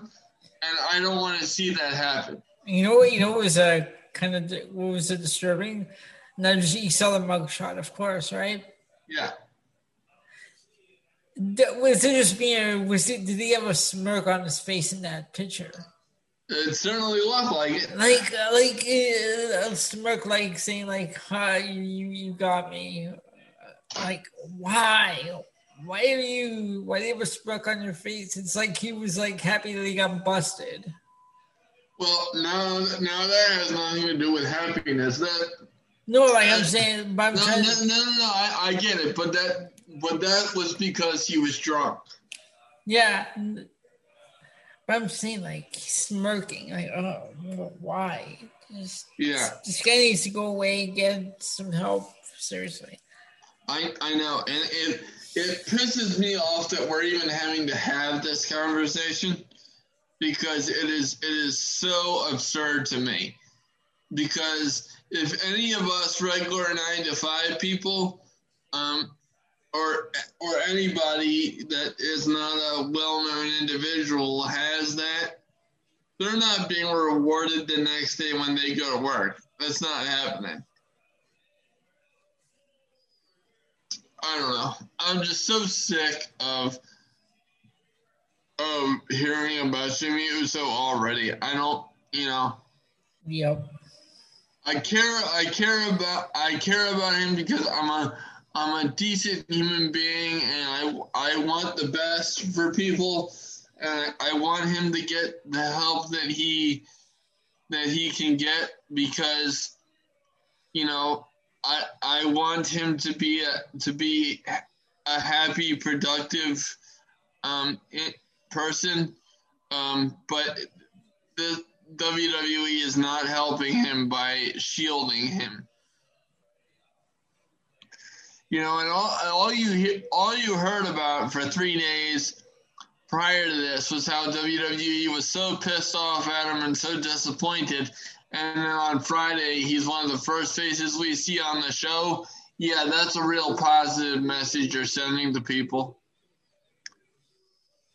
You know, that those are the kind of things that make me just say, "Fuck this company." I don't. I couldn't even care less. But before I blow a gasket, because I can see my, I can see a vein rising in my temple. I let's move on to the actual wrestling before I, before I get really upset. Yeah, one, one day we're gonna we're gonna uh, we're gonna start renaming this the movie podcast, the PNC movie podcast. Podcast. That's how sick we're gonna get. So yeah, we're gonna move on. I, I mean, and and you're right. This episode needs to be called "The Wrath of Ben" because I like when I saw that, I not only did I did I message you, but I texted my friend because we we had just gotten off the phone. Um, when um when uh, the show had already gotten started, so I I had missed this. The, I had missed the finer points of, of the opening segment. But as I'm talking to him, I'm like, "Holy shit!" Jimmy Uso is the first thing we're seeing on the on the screen, and he was like, "Are you fucking kidding me?" You know, I I, I just don't get it. I will never understand the the um the priorities of this company because they are WWE routinely demonstrates that their priorities are ass backwards. Mm-hmm. And this and this is a particularly egregious example because this isn't storyline. This is real fucking life you know, uh, whatever. But anyway, um, so the the first match of the evening is Shinsuke Nakamura and Baron Corbin. How many fucking times do we have to see this? this I, I, I, I have a question. Is Baron Corbin a face? I think they're trying to make him one. I don't. I don't think it's gonna work. How is that gonna happen? No one wants to cheer this guy. I know. That's why it's not gonna work. Oh, okay. Oh. Um. oh, did you catch Michael Cole um, messed up? Uh, wait, see when uh, uh Cor- Corbin was attacking um Nakamura and uh, Rick Boogs uh, went to help Nakamura. Yeah. Right there, Michael Cole said, and there's Boogs going to help Corbin. Oh, God. Did you catch that? No, I didn't. I, I, caught, I had to go back and listen to make sure I didn't mishear. Yeah, but anyway, so I really didn't care about that match because we've seen it so many times. Uh, and then Natalya and Tamina versus Shotzi and Nox. Oh, wait, wait, wait. Is that what they're calling? Is that what they're calling her? Yeah, Shotzi no, and no, Nox. No, why? Why? Okay, ladies and gentlemen, uh, let's let's backtrack a little bit here. Okay, my head, my this head. is the, the oh, well, my head. I I'm right there with you, and if I get if I could FedEx or overnight some high powered Motrin, I would help you. um, hopefully you have some Motrin within reach because you're gonna need it by the time I get through the SmackDown review. So this is rant number two of, of SmackDown portion of the show. But let's backtrack a little bit because on uh, NXT uh, this past Tuesday, the the count the, the, battery level that we've been that we've been seeing being oh, teased. Okay, yeah. Uh, reached 100, and it was revealed during the women's NXT Tag Team Title match that Nox was behind that and that she has returned. That's and stupid. She, and then she she had a stare down with Candice LeRae because before uh, Nox got hurt, she was in a feud with uh, Candice LeRae. That's um, stupid. That that battery was for her return. That was that's stupid. Why? So so, so you have her return on on NXT on Tuesday. You have her teasing continuing her feud with Candice LeRae, only to have her debut uh, with Shotzi on SmackDown three, uh, three days later. Uh, yeah, that doesn't make a lot of sense. That's issue number one. Issue number two, bo- bo- um, both of these girls are singles competitors uh, and had nothing to do with each other at all in um, NXT. Um, and now you expect me to buy them as a tag team? Uh, fuck you. Um, because Did, I'm, did, I'm- did, did they bring up where how uh, they've been friends for a long time? well, I didn't catch that thing. No, I no no no. I'm asking if uh, if uh, they had uh, mentioned that any time on SmackDown. Well, that's what I'm saying. I didn't catch that. Oh, but okay. hopefully All they right. did. No, Um, I'm saying 'cause but- you know you know how that how they do that all the time. Absolutely, absolutely. And then no, number three, uh, question here: um, if you're gonna if you're gonna bring up uh, Shotzi Blackheart, first of all, I would like you to refer to both of these women uh, with their full names. It's Shotzi Blackheart and Tegan Nox, Thank you. not Shotzi and Nox. First of all, you. Nox. Why Nox? No, that's stupid. Come on. But whatever. Anyway, but that's that's the least of the concerns, even though that is a concern. Um, Elio, let me ask you a question. Okay. Um, wasn't uh, wasn't Shotzi Blackheart? I shall not call her Shotzi. Um, involved in a tag team with Ember Moon. yes, they were tag team champions. Yes. So and and they just dropped those titles uh, to um, to Io Shirai and Zoey Stark, right? So Ember, Blackheart. No, did they drop? They Candice LeRae and Indi Hartwell. oh oh yeah, I'm sorry. Yeah. And, and Candice and and um, yeah, yeah. Indy dropped him to uh, to um, Zoe, Zoe, and yep. Io. Anyway, okay. So I'm all just discombobulated because I'm so pissed off. Excuse me. Um, but so if you're gonna call up a tag team, why not Shotzi and Ember? Amber Moon was on the main roster. Duh. So, yeah, so it makes mo- much more sense. Plus, they're an established tag team.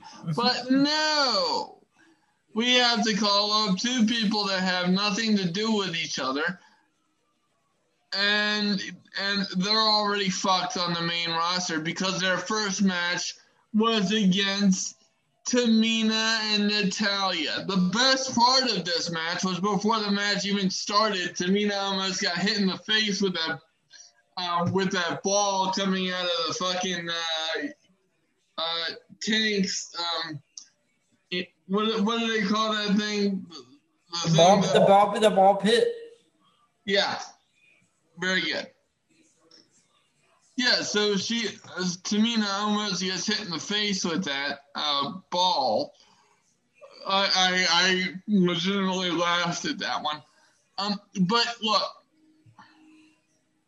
he, but he, uh, I, I'm gonna have an aneurysm. Uh, this match was was four minutes long. Four minutes long, and you expect me to take this tag team seriously? What the fuck is going on? Tamina once again proves that she cannot wrestle her way out of a paper bag. Oh my god. And then and then here's where shit gets really complicated because as I mentioned, um Bayley was injured and is now reportedly out nine months with a torn ACL. That completely sucks. And I think the reason why they're calling all these people up is to try to cover the, the tracks of, of Bayley being out. They're trying to compensate. Um, okay. Okay, I have a thought. Instead, because not not only did Shotzi and um, uh, Shotzi and Tegan get called up, but also Toni Storm got called up. She didn't debut, but but she's coming soon.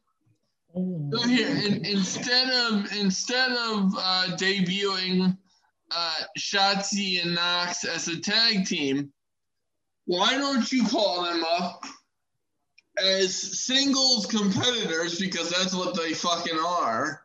So maybe, maybe, so I might have been wrong uh, about main event. That that might have been a dark match on Raw. Toni Storm. Well, maybe, but the but the thing, no, she, she's coming to SmackDown. Oh, she, did they Storm. did they do a vignette for her? Yeah. Oh yeah. boy. Okay. So instead of debuting uh, them as a tag team, why not bring up all three women individually because that's what they are singles competitors. And then that way the women's division has a little bit of oomph while Bayley is out. But no, you cripple your your division by putting another worthless tag team together. And why do I call them worthless, ladies and gentlemen? Not because I don't respect the hell out of their talent, which I do, um, but I call them worthless because that's what the women's tag team titles are. They are fucking worthless, pointless creations that don't mean shit. Okay? The the certificate that I have on my wall is more le- is, is more legitimate than than the uh, than the women's tag team belts are, and that names me an honorary member of the roster for the uh, for the company that I'm involved with. Okay, that's more legitimate than the, the than the tag team titles. So we have we have that issue. That's that that takes care of the rant on four separate issues that I have with with what we're seeing here. Okay, now Here's number five. I have to take a breath because I'm about to. Okay. Read. Number... Are you okay? Yeah, yeah, I'm, I'm working on it. so now, now that uh, Bayley needs to be replaced because she was she was originally scheduled to take on Bianca Belair at uh, Money in the Bank. Somebody else needs to come in and take Bayley's spot. Well, that person is Carmella.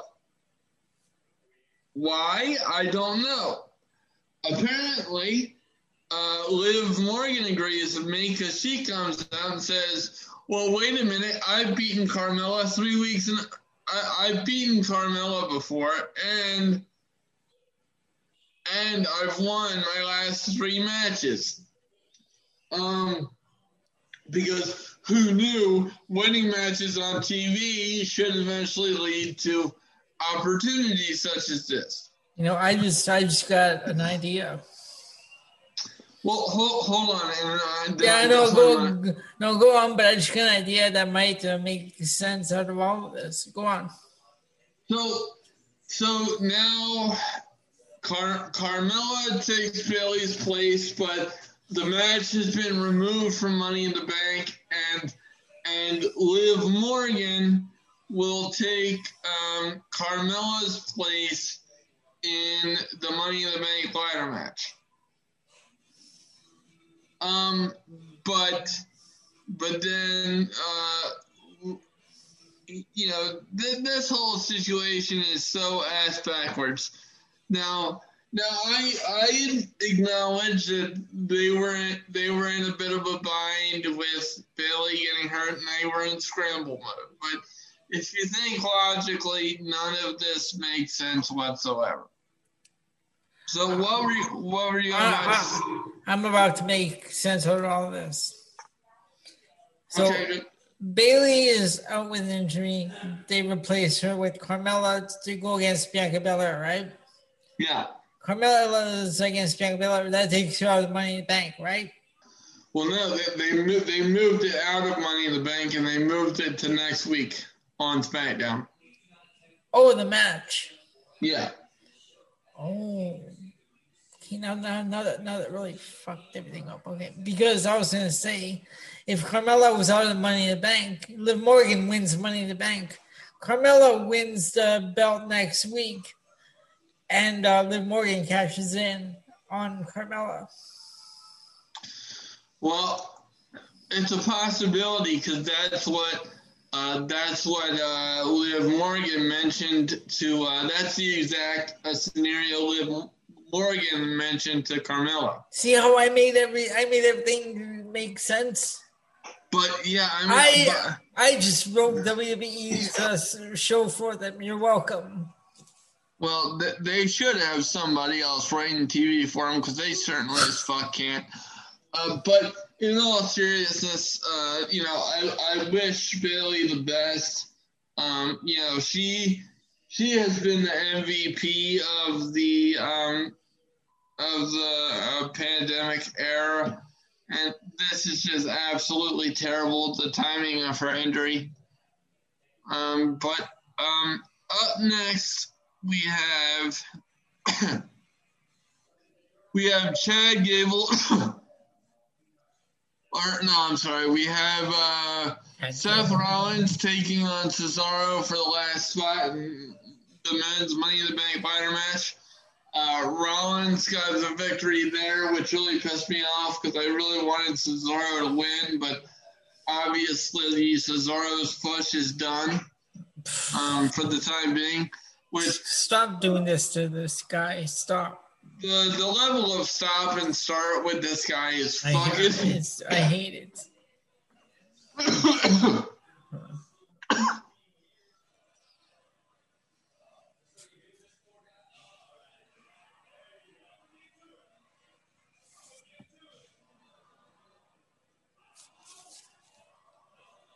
Okay, hold on. All right. Let's see if we're back here. Are you good? yeah, I'm sorry. I just have to mute you there. So, yeah. Yeah, I had a I had a coughing attack dealing with the stupidity of WWE. I'm allergic to their bullshit, ladies. but anywho, so uh, yeah, I really wish that they would push uh, Cesaro on a more consistent level. Yep. Um, but having said that, the the men's Money in the Bank field looked absolutely great. So I hope that I hope that they can do something special with the men's Money in the Bank ladder match because the the lineup looks really good for that. Um, next up we have uh, we have Otis and Chad Gable. Nobody cares. Um, and then here comes the main event segment with um, with Roman and Edge. Uh, Edge calls out uh, Roman.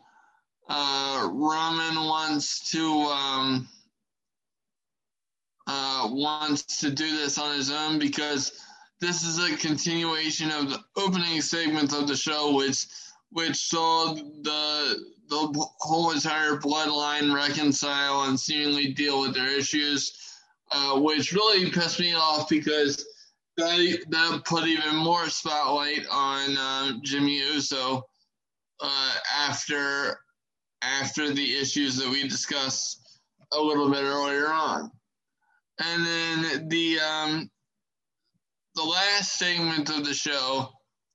Um, Roman was going to confront Edge by himself, but here come both Usos to back him up. He's seemingly pissed off and doesn't understand why they did that. Um, but it's a good thing that they did because here comes um, Rey and Dominik to get revenge on the Usos. And the uh, and the show ends with um, with Edge delivering alternating uh, alternating uh, cross faces with a chair leg in the mouth of uh, Roman Reigns and uh, J- and Jimmy Uso. with their 70 plus uh, camera angles. Oh my god. You know, those those these people don't know how to shoot television. They don't. I mean, if, I mean, if anybody has um, has epilepsy while they're watching this show, God bless, God bless you for trying. But I would avoid watching watching WWE television just so you don't have to go to the hospital. This is why I record it, and I I want to sit down and watch it, but I don't. No, I no. What what I do now, Elio, is number one, I record it so I can skip all the commercials. Yeah. But much more often than not, I um I have the volume turned down, so I don't have to hear the the um the commentary and and then most of the time I can look away when I see all the camera cuts and blah blah blah. I But it's it's just it's terrible. All right, so that's that. Is that all we got for SmackDown? Yes, I'm sorry. All right, so um, Ben, I was on TikTok the other day, and I I follow a bunch of like wrestling uh, creators, content creators. Okay, so I came across one that was that decided he was gonna do a video ranking the five worst themes in wrestling history. Oh, I want to hear this. So I'm gonna play a little snippets, okay? Because I have I have the video in front of me. So and I'm gonna read out five to one, okay? Yeah. So can you hear that? Yeah. Who is that? Do you recognize that one? Um, it, it's escaping me right now. Who is it? It's the Basham brothers. They're number five. Well, that I that I can see. Okay. Okay, number four.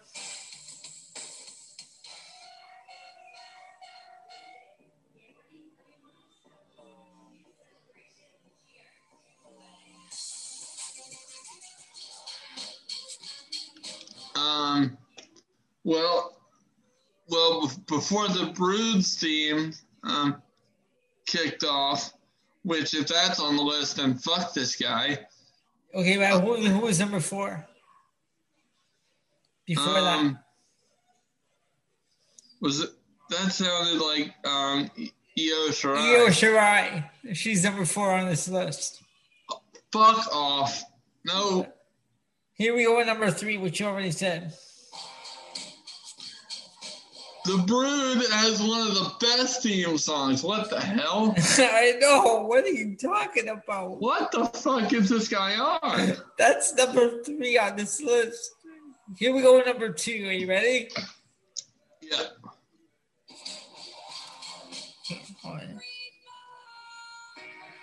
I agree with I agree with that one.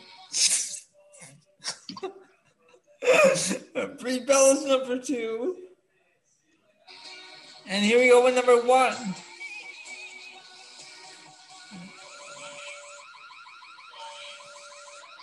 Absolutely, I agree. right to censor. Those are the top five worst themes in wrestling history, according to this guy. So, But to put so- the to put the Brood on there, that is and Io Shirai. that is egregious. Putting the Brood and Io Shirai on there. Are you serious? There are much worse themes than those. Those wait a aren't even. Those are not wor- the worst themes. Those are some of the two of the best. Wait a minute, wait a minute, wait a minute. So let's break this down, ladies and gentlemen. We have the Basham brothers at number five. Yeah, We had uh Io Shirai. Yosh, which is a fucking travesty because that's a very, very cool theme. Yeah. Three, we had the Brood, which th- this guy, th- this guy is clearly on drugs with that pick. That's one of the coolest themes in the history of wrestling. Uh, n- number two was Brie Bella, which I agree with. I I can I can get down with that. And one right to right to censor. Now I can't really argue with that because that is a very um, auditorily annoying uh, theme. But I don't think it's the worst theme in history. Now, this guy does have his own podcast, which I don't even know the name of, but I'm going to tell you what his name on uh, his handle is that he uses on TikTok. The infamous opinionist. Well, I got to tell you, sir, um, it, it, it, I, I, am I am well within my First Amendment rights to tell you this. Uh, your opinion regarding the Brood and Io Shirai uh, you can fuck right off with that. Exactly. Like, what are you talking about? You Good know, God. You know. I, mean, just those two picks, you have you have completely eliminated yourself as being credible in this conversation. Now, Ben, before we close out the show, do you have remote control? It's within arm's reach. Well, and I'll tell you why. Because I was recently inside the PNC vault and I found a box of old videotapes. God. And on these videotapes, now, now mind you, they're out of order. Okay, like they're not. They're all over the place. They're not in the proper order. Right. I found two episodes of a show called Southwest Championship Wrestling from 1983.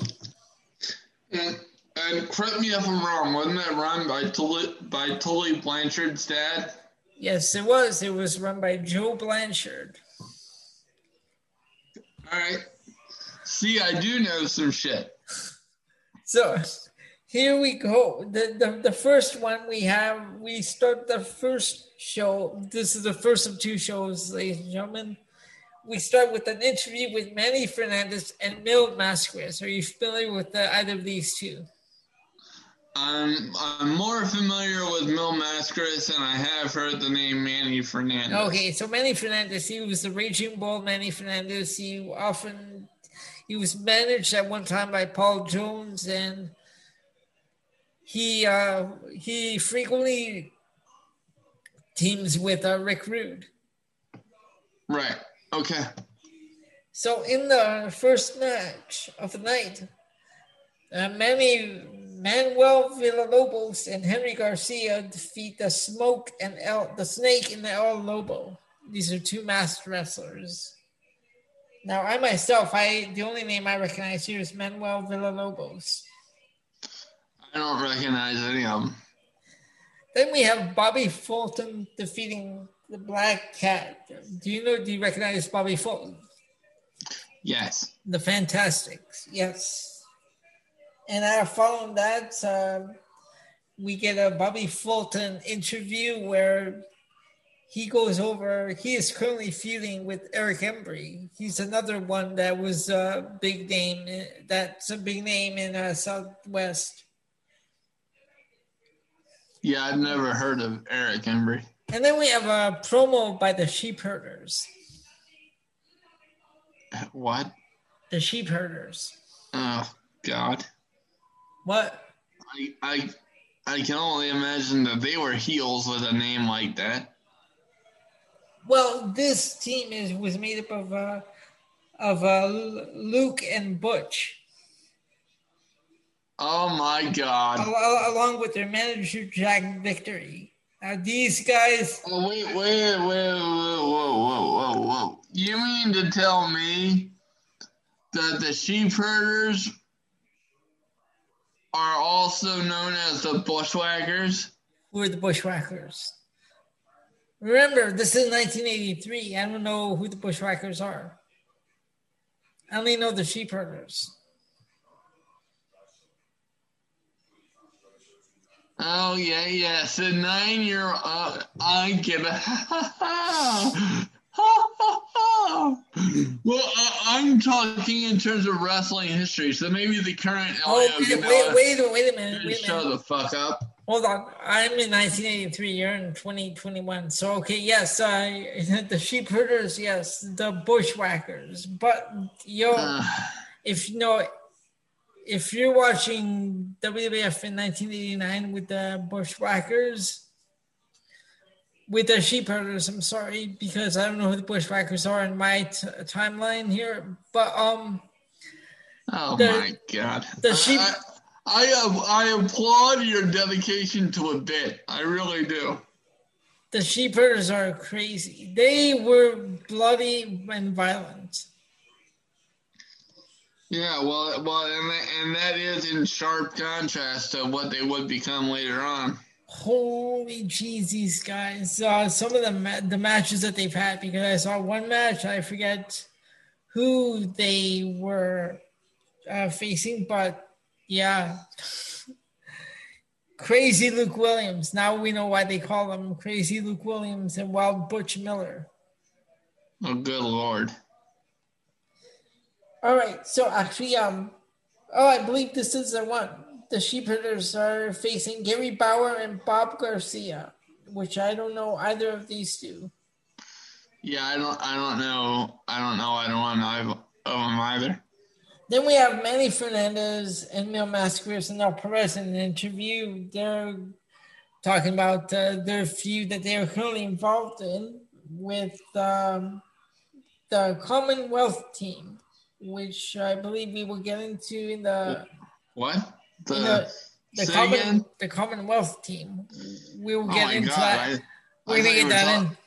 I thought you were talking about a government agency for a second. No, I'm like, wait a minute. we, we'll, we'll talk about that in a future episode. Uh, in our next week's episode, we'll talk about them.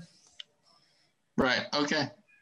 Then we get um, then we get a run in by Bobby Jaggers, Tony Falk, and Bobby Fulton, following a, a Southwest Championship tag team match where Al Perez and Manny Fernandez defeat the Fabulous Blondes.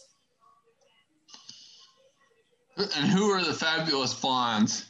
Uh, Fabulous Blondes, I can't uh, think of their names off the hand, but uh, I believe. Uh, f- yeah, I don't have their names in front of me right now. I'm gonna, I'm gonna have to get back to you on that one. However, the, the main event, the main event featured Hangman Bobby Jaggers. Do you know this name? Where you are? No. Okay. Well, Bobby Jaggers, Hangman Bobby Jaggers was a big name in uh, Southwest. And in your timeline, he is also a big name. He uh, He's often teams with Rip the Crippler Oliver. Which is, Um. ano- uh, which is another name. Yeah, I uh yeah, Yeah, I'm not I'm not doing too well in terms of recognizing these names here, brother. So, so, so in this match, I forget who he was uh, feuding with at this moment for this moment in time. He defeated Killer Tim Brooks by disqualification, and then um he was involved in the Killer Killer Tim Brooks actually trained uh, Keith Lee. And he was and uh, Bobby Jaggers is involved in a feud which involved a can of yellow paint. Oh Where- god. where the loser would have a streak of yellow paint put down his back to show that he is a coward. Yes. Wrestling was never an industry full of subtlety, was it? And now we move on to the to the second episode for this week. We have an interview with Manny Fernandez and Tiger Conway Jr. In our opening match, Ben, this Uh-huh. team, this team, I really love this team. I don't know if they're still around where you are, or if you ever heard of them in the past, like in the 80s or 90s, but here they are pretty popular. They are a big name, and I'm talking about Gino Hernandez and Tully Blanchard. Yes. Okay. Now, now you're getting into territory I recognize. Okay. Now, in this opening match, they defeat Tony Torres and Tiger Conway Jr. Now, the second match, you might recognize uh, this name. Now, have you heard of a name, called, a guy named Scott Casey? Uh, yeah. Okay, remember he he's uh he wrestles in the WWF as uh, enhancement talent. Right. However, he was a he is a big name, name here in Southwest. Oh, he is really? like one. He's like one of the top guys in this uh, promotion. So he he defeats Tugboat Taylor in the second match. Then we have team of Ivan Putski and Manny Fernandez defeating Doug Somers and Larry Lane. What do you know about Ivan Putski? Um, I uh, not not much, admittedly. Although I do recognize him as being a bigger name for the time. Yep, and uh, he, I believe, uh, we um, he will be wrestling in the WWF. He will be at Madison Square Garden on October 17th. Yeah, he won, uh, and um, he was a he was a big. Um, I believe you saw that card. I. Uh, what year was that? October seventeenth. What? Uh, it's not. It's nineteen eighty three. Okay. Yeah, that that was the um what car was that? Remind me. Yeah, uh, Jimmy Snuka is going to be challenging Don Muraco for the Intercontinental Championship. Oh, oh, okay, okay, yeah, I do. I okay, I, I do remember that card. Yeah. All right, and then we get another a promo by Tully Blanchard, Gino Hernandez, followed by an interview with Dick Slater. Does that name ring a bell? Yeah. I, re- I, I remember him being on uh, Starrcade 83. Okay, following this, we have an appearance by Mr. Texas. He defeats Eddie Mansfield. Now, Mr. Texas is wrestling under a mask, and some are saying that he is really Scott Casey, who was run out of the territory. Well, I'll tell you who was really run out of wrestling was it was uh, Eddie Mansfield because he was on um, he was on the dark side of the ring for something. I I forget. Um, oh yeah, you know what he was. You know he was on there for. Um, the who who is the um, oh god who is the uh, UWF guy the um the her, her what was his name Herb Edwards. Herb, or, or no, Herb Abrams. Yes. That's what it was. Okay. Uh, Eddie Mansfield was, was featured in that uh, in that documentary. In the main event, we had a handicap match. The newcomer Tank Patton defeats Lee Coulivard and Jesse Gonzalez. I've never heard of either of these three names. No, I, I haven't either. All right, so those are the two episodes uh, that I found on the, the VHS here in the vault, and I have two more that we're gonna go. No, I have three more, but each one has, uh, I believe, two episodes. So we're gonna go over the next two episodes next week. Yes, and hopefully I can do better at identifying who was the face and who was the heel. This this one was just a um, a test episode to see if. Um, yeah, this was a smaller episode, more of a test. I I was gonna go with volume sixteen, but I saw that this one was labeled volume seven, so I thought we would start with this one since it's a shorter show. And then uh, next week we'll actually get into me trying to predict um, who was who based on the storylines, and that'll be a that'll be like a, a, quiz for Ben. So apparently Ben has homework to do. All right, fans. So from from my uh, co-host in the future, I'm Elio Canella here in 1983, signing off. I'm going to send it over to Ben. Oh God, the the DeLorean must have sent my co-host some very powerful drugs. Oh my God! what? I can't hear you. Okay, ladies and gentlemen, before I have a psych, before, before I have a psychological, aka psychedelic breakdown, I'm gonna I'm gonna sign off and and ask Elio to hit our goddamn outro music before he embarrasses himself any further. Colossal, we come these.